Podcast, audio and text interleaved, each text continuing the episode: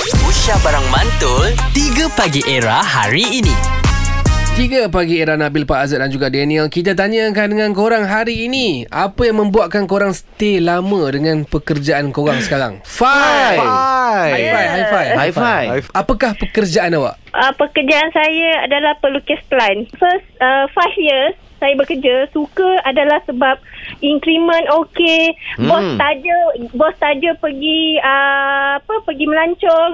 Wow. Cakap je pergi mana. Jepun saya sampai. Ui, Ah, Hmm. awak ni kerja England drafter saya ke? Eh, sampai. Kerja... apa?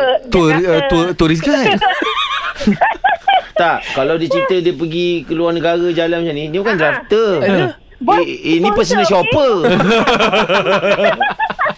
Ngarut lah Nabil lah. uh, bos sponsor semua bagi uh, duit apa tu duit ni lah duit, Dia belanja. poket. Ui, Belanja. bestnya. Nice lah 15 Memang suka tahun lah Five maknanya years. ni- 15 tahun Ah. bos layan macam ni. Fuh, dahsyat. Yes, dia bagi. Bagi semua kam- uh, staff, okey. Ha. Alhamdulillah. Okay paling jauh lah Dia dia bagi You pergi cuti kat Jepun, mana Jepun.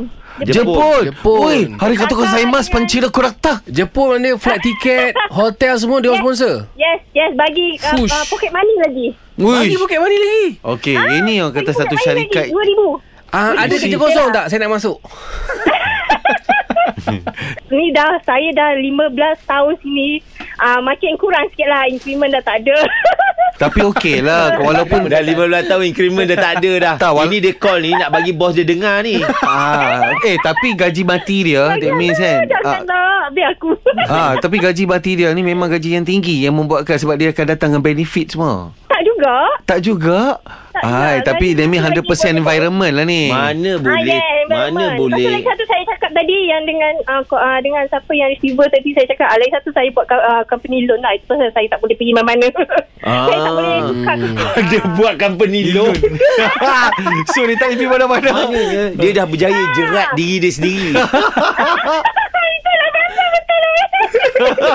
Masih ada loan lagi. Masih ada loan lagi 3 Pagi Era bersama Nabil, Azad dan Radin. Setiap hari Isnin hingga Jumaat dari jam 6 hingga 10 pagi. Era, music hit terkini.